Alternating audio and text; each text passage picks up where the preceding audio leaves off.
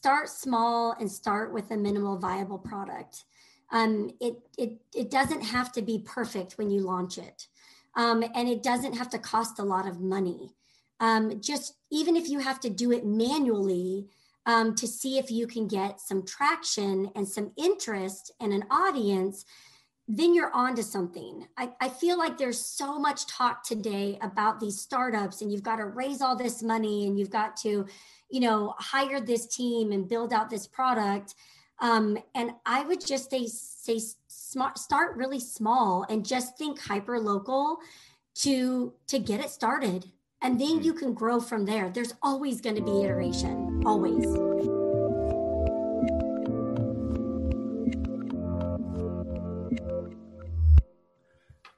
Hey everyone, this is Devin Miller here with another episode of The Inventive Journey. I'm your host, Devin Miller, the serial entrepreneur that's grown several startups and uh, seven, eight figure businesses, as well as uh, CEO and founder of Miller IP Law, where we focus on helping startups and small businesses with their patents and trademarks. And if you ever need help on yours, feel free to go to strategymeeting.com. We're always here to help. Now, today we have another great guest on the podcast, Amy Shick. And to give you a, a bit of a background on Amy, so she uh, said that she, you know, in her words, she's a military spouse. Um, you know, bit makes it a bit hard when you're moving around all the time, to, or with the or with the military to maintain a career. But uh, nonetheless, uh, started a career as a paralegal for an internet company. Um, all, and then uh, they uh, also got into real estate a bit. Uh, kind of each place that they moved around, bought a house, kind of use that as a, a source of rental income and an investment. Um, and then started to get a lot of questions on kind of how do you do this? How you've you been successful? How have you managed it? And uh, decided to create a bit of a business around that. So did that for a period of time. Um, did some mergers, good things, bad things about mergers, and talk a little bit about that. And then her uh, sister, I think, approached her on about a medical device that she created. So got into medical sales um, for a period of time had to exit that and uh, and and talk a little bit about what that exit might look like and how that went, and then spend some time um, enjoying the family, and then uh, after that got into a bit of the the business, which which is what she's doing now, along with continuing to do rental properties. So, with that much as a quick introduction, welcome on the podcast, Amy. Thank you so much, Devin. I appreciate having this conversation with you. Absolutely. Glad to have you on. So with that, I gave kind of that quick run through of, you know, your journey, but let's go back in time a bit, kind of starting out as a, as a military spouse, kind of what you were doing and kind of what your journey is. And let's t- chat from there. Uh, yeah, so I left um, a really great job in San Francisco as a corporate paralegal um, mm. when my husband commissioned into the Army. Mm. Um, for the first time, I left California, the state I grew up in, and moved to Georgia, which was quite a culture shock. Um, but then as we we also sold our first house um, that we lived in in California, and um, we realized that the process wasn't as scary as people made it sound to be. Right? People mm. would say, "Oh, buying a house is one of the biggest things you do in your life," and it, it was a big deal, like the first time. And then we thought, "Oh, this this really isn't that difficult um, to mm. buy and sell properties." So um, once we got to Georgia, we were there temporarily, and then we moved to Washington and we bought a, a house. Mm. Um, now, in the Army, based on my husband's job, we move like we're running from the law. So we spend on average two years at each location, which is not a hmm. lot of time. Mm. However, we thought, how can we take this lifestyle and uh, create a way to, you know, basically build wealth around it? And so we came up with a plan of buying a home at each duty station. And then when we left, turning it into a rental hmm. property mm. and then hanging on to it. Um, so that's what we did for years. Um, so we have owned homes in Washington, Louisiana, Georgia, Florida, California, um, and now again in Washington. So hmm. um, it's been an interesting journey. Um, but a lot of military families don't purchase, right? Because they're here for a limited amount of time. Mm. So hmm. then when word got out um, that this is what I was doing, and then I also had a friend that was doing um, basically a, a similar um, process, people started asking lots of questions. So we got together and we decided, let's write a book, right? And hmm. just like with any idea, right? It's you, there's typically a need behind it. Um, and instead of having one-on-one conversations, we thought, well, we could write a book explaining what we do and why we do it and how other people could do it.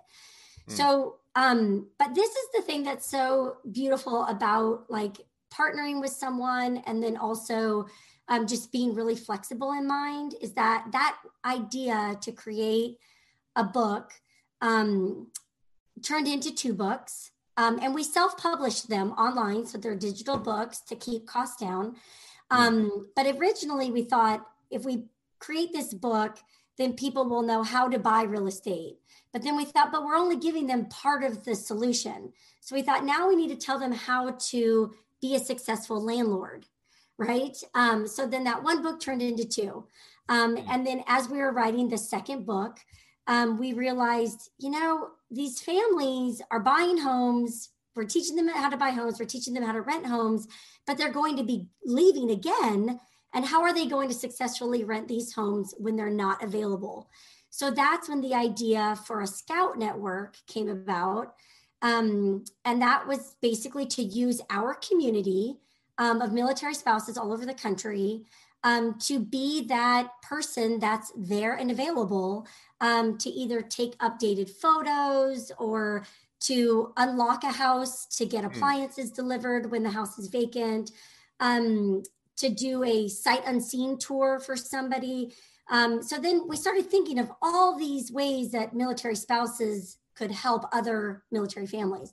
Mm. So hmm. that's how we created the Scout Network. So, um, which is really cool because we didn't set out to create that, right? And that's the part about being very flexible in your mind is that when you start to build something, you start to really think about it.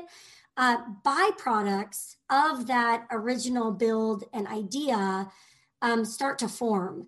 And they may not be byproducts that you want to necessarily um, pursue or, I guess, kind of develop. Um, you know, at that time, but definitely keep a journal and keep those ideas because you never know when you want to circle back mm. and where those ideas may be viable products or services that you could offer um, down the road as you build out a business. So I thought that was really cool, you know, that it just kind of happened spontaneous like that for us.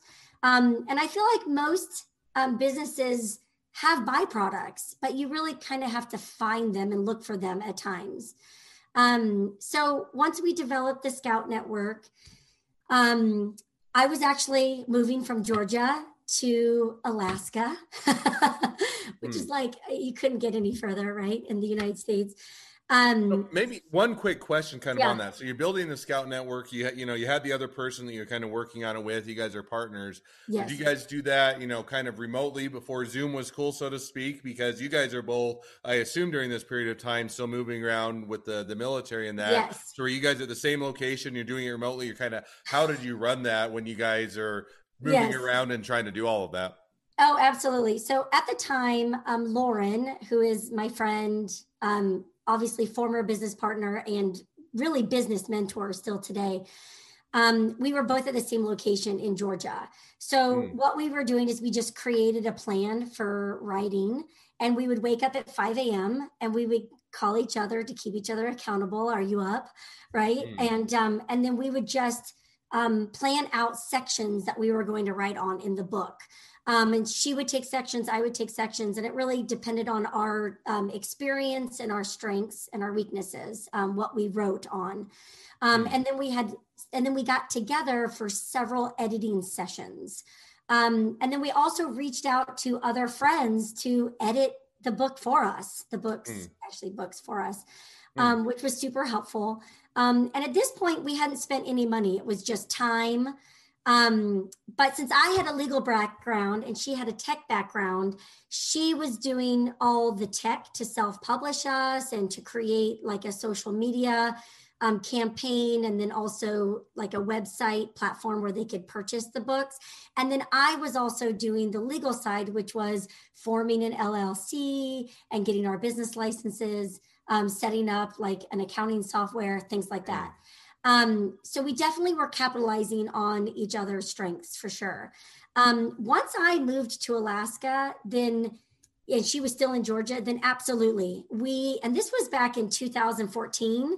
So we started working remotely. Um, and most most of the time we would just have our morning meeting uh, and we would connect and then we hmm. would just kind of share what we were working on or what progress we had and then we would go our separate ways for the rest of the day and work on our part of the project and then we would um, come back together or you know shoot each other a text and so it was constant contact but mm. um, we also tried to be very supportive of each other's time because now we were had a four different four hour difference um, in time zone. Um, mm. So that created a little bit of a challenge, but um, really not too much. We just kind of both worked on things when we could um, and really set up times to deliver products uh, to each other, projects to each other. Mm. and it worked out really well. Um, you know, in the beginning, there's not a lot of traction, right? And whenever you create a new service, um, there will be people who say they love it, and then there'll be people who downright hate it and bash it, and you know, like, you know, and and uh, come to you with different perspectives on uh, and opinions on their product, and especially with social media, people really feel free to share what they really feel about your product. So we really listened to that, and we really listened to what people loved about it and we listened to what people didn't like about it and we mm. didn't um, pivot just because people had negative things to say we knew that we weren't going to please everyone and that um, there were going to be some people that just didn't care for our service so um, now, now maybe just diving in just a bit. So you did yeah. that, you know, so you figured that out. You did that for you know period of time, and then I think that you guys um, looked, uh, you, you, were approached by another company and looking at doing a merger and kind of getting together with the founders. Was that kind of the the next step or the next phase of the business? Yeah. So Lauren um, got into contact with another um, another company that was young and new, mm. um, and it was ran by two veterans and but what they did is they had a like a realtor referral service and they referred military families to realtors who were veterans military spouses um, so that they would understand the lifestyle um, and understand what military families needed when they were moving. Um, so lauren started that um, conversation and that relationship with them.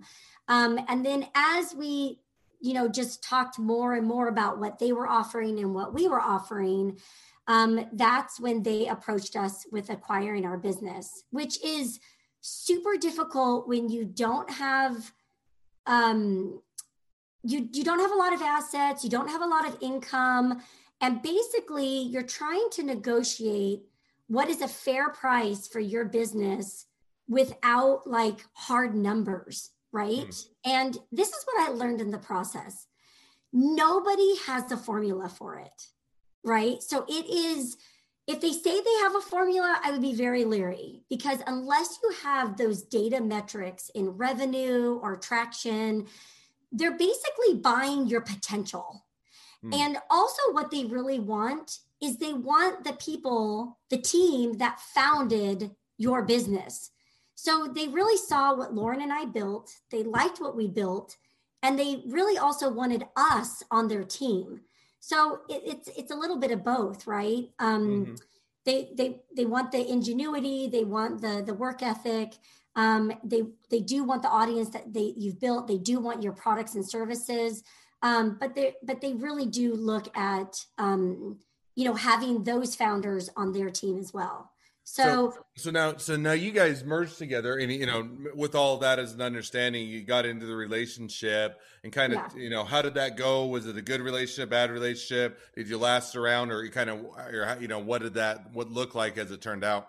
Yeah, so I would definitely recommend, um, based on my experience, and I'll get into that a little bit more, um, forming a partnership with someone that you don't know well um, is something that should not be taken lightly. Um, and mm-hmm. it's something that you really need to get to know those people before you, like, you know, lack of a better term, jump in bed with them because a, a business partnership is a very intimate relationship.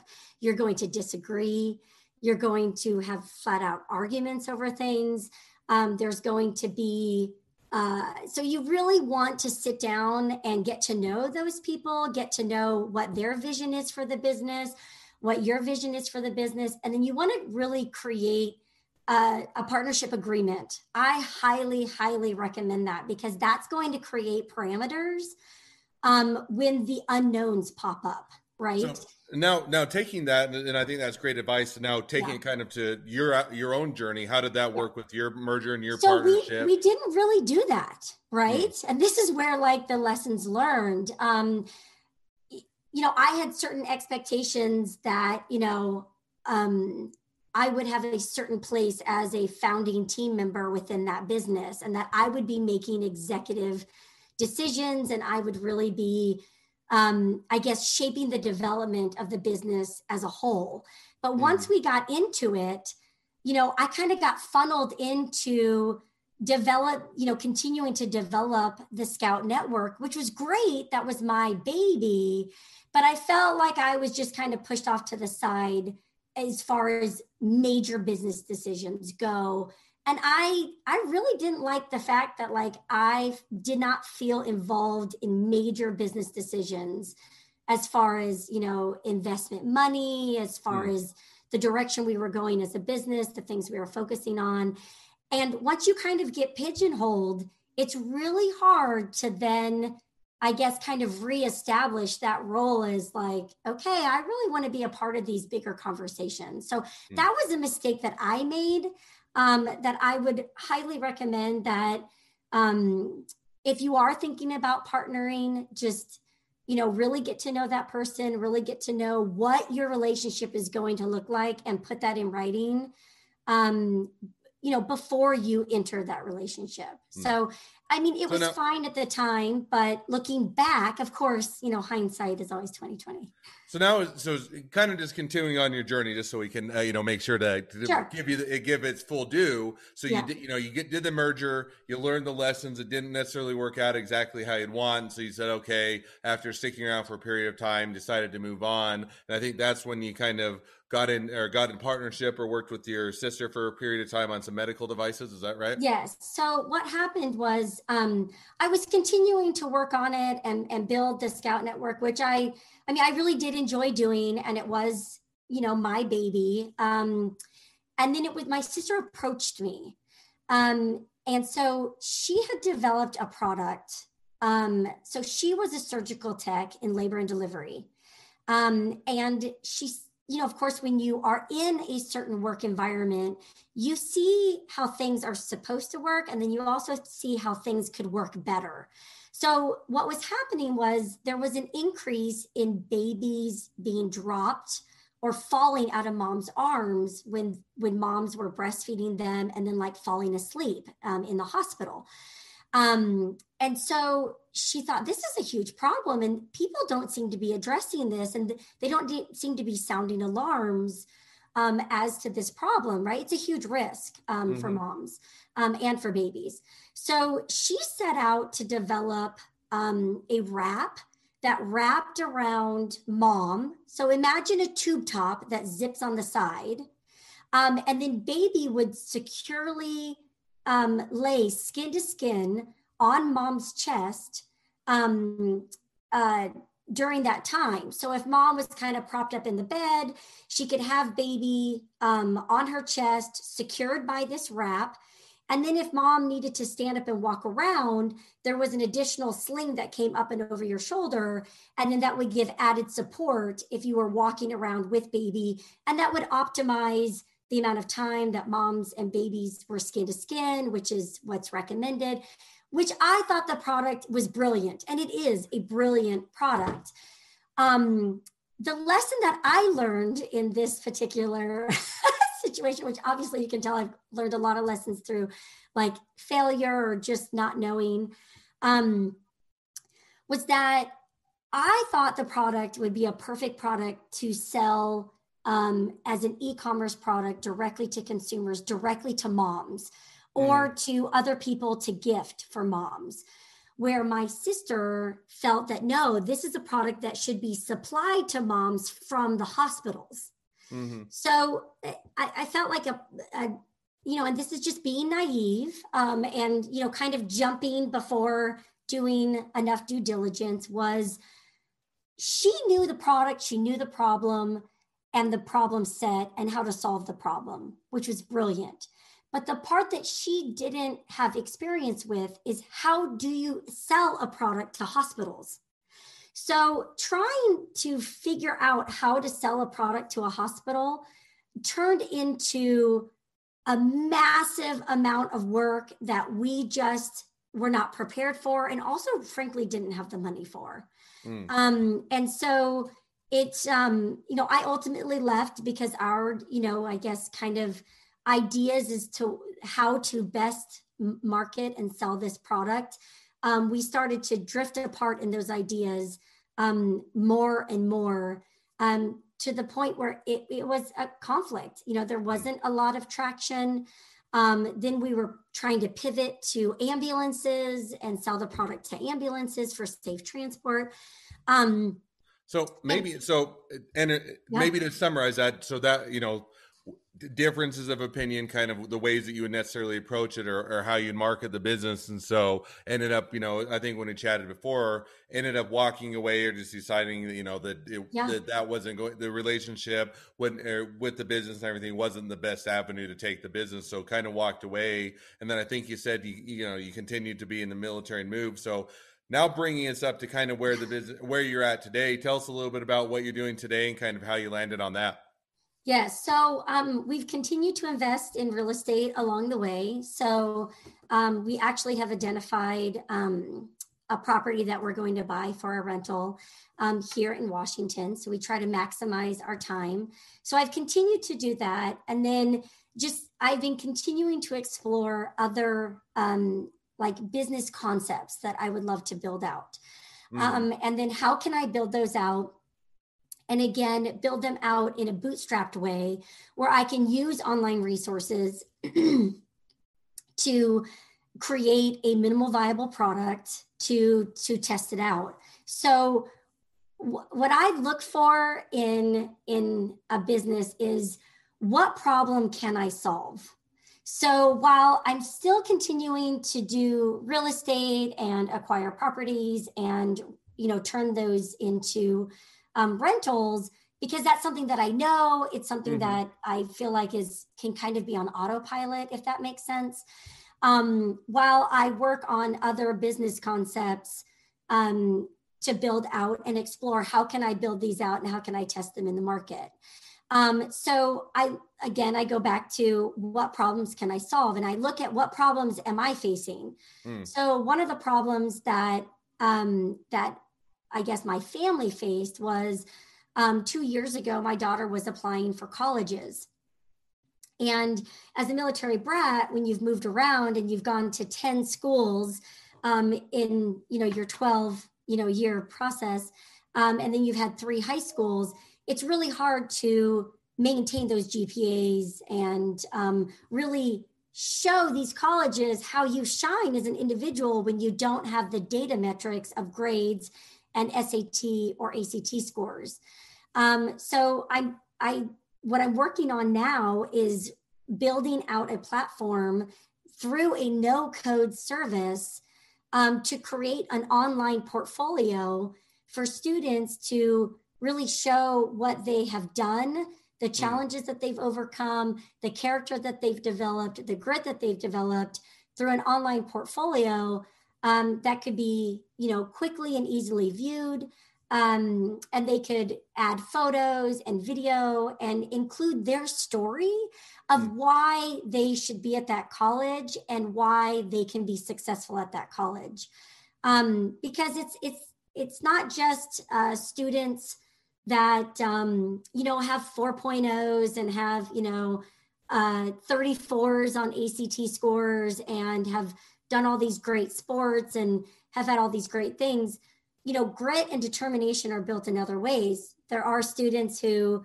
um, you know have had to help raise their siblings and have had to work part-time to mm-hmm. help pay for bills Um, so and maybe just uh, kind of kind of with that. So that brings us yeah. up to where we're at today and kind of what you guys are working on. Yeah. Um, you know, and there's always more things to chat on than we're ever going to have time to yeah. chat. But I always want to save room for the last couple questions I ask at every er, at, yes. the end of each podcast. So maybe we'll jump to those now and just talk with those for a minute. Sure. So as we as along your journey, as you went through your journey, what was the worst business decision you ever made, and what did you learn from it? Um, I think the worst business decision I ever made was to um, uh, go into business with family. Um, and the reason why is because those family relationships are really important. And when things like business and equity and money um, are on the line, um, mm-hmm. it's it's just not worth ruining a family relationship over business.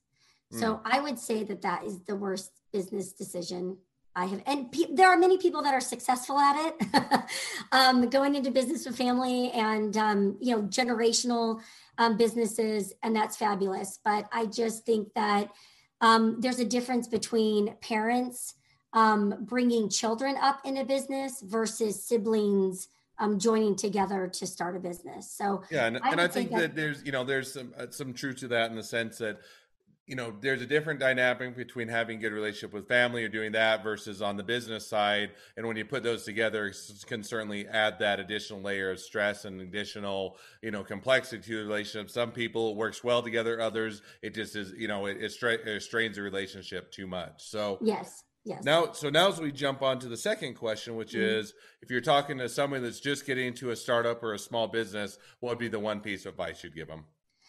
I think the one piece I would advise that I would give them is start small and start with a minimal viable product. Um, it, it, it doesn't have to be perfect when you launch it. Um, and it doesn't have to cost a lot of money.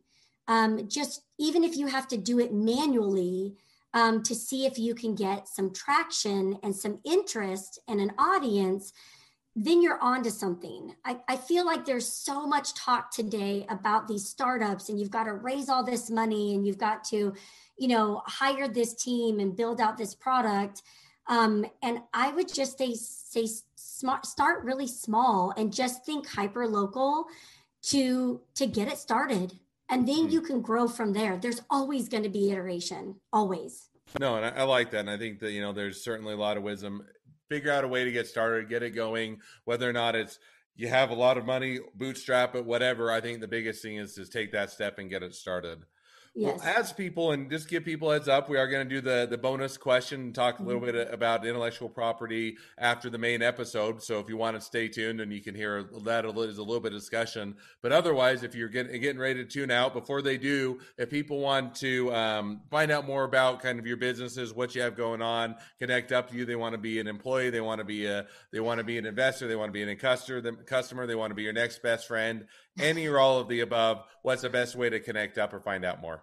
Um, that would be just to find me on LinkedIn, Amy Shick um, at LinkedIn, um, or just email me. I am I am I'm all about the um, just email connection. I I that's the other thing I've learned. Just reach out to people. So I totally welcome um, people reaching out to me just on my email, and that's amy.shick at gmail.com is the best email to reach me at.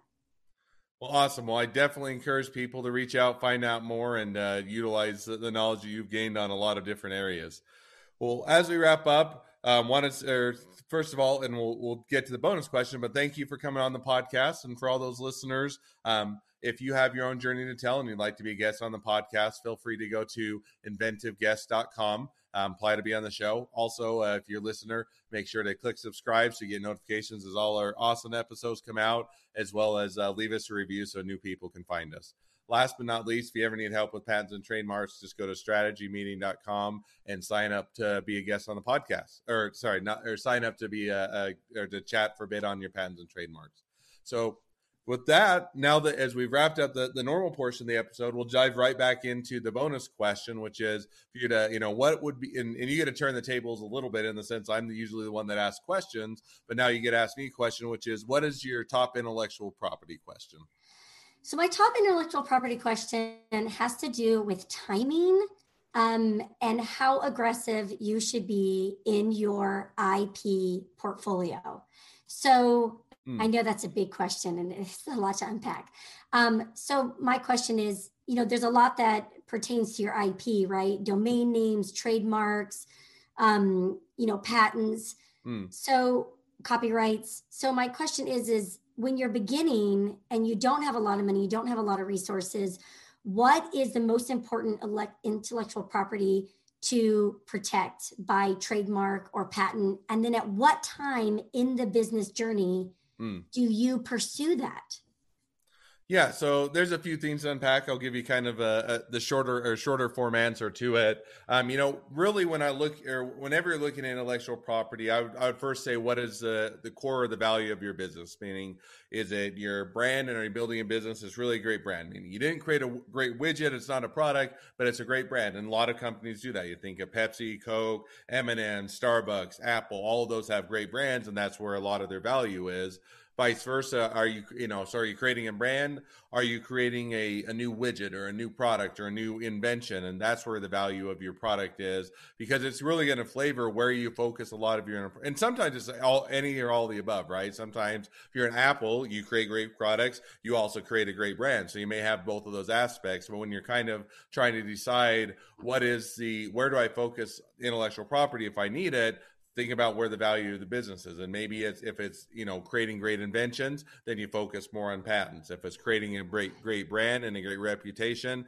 you may focus more on trademarks. If you're creating a book or you're creating something that's more in creative nature a book a you know a movie a t- tv show or a sculpture or painting then it's going to be in copyright. So i'd say the first thing you do is to figure out where the value of your business is and what you'd want to protect. And then kind of with that in mind, you're going to then go to, okay, what do I want to protect and how quickly do I need to protect it? So on a patent, you know, simple answer is, is the maximum, once you start putting it out in the public, you have a year within which you can file a patent on it. Meaning once it's out in the public, if you don't file within a year, you're basically donating to the public. You're no longer able to pursue. You've missed your window.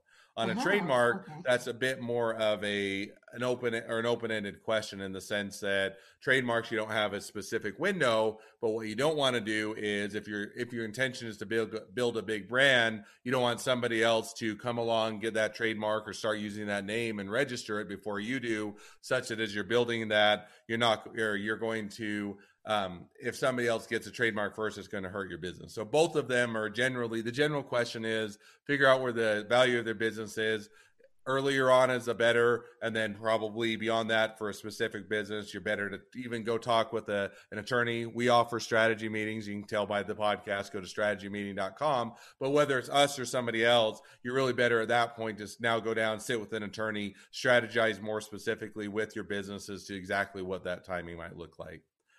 So, with that as the answer to your top question, we're going to wrap up the podcast there. It's been fun to have you on the, the podcast, Amy. It's been a pleasure and wish the next leg of your journey even better than the last. Yes, thank you so much, Devin. I appreciate it.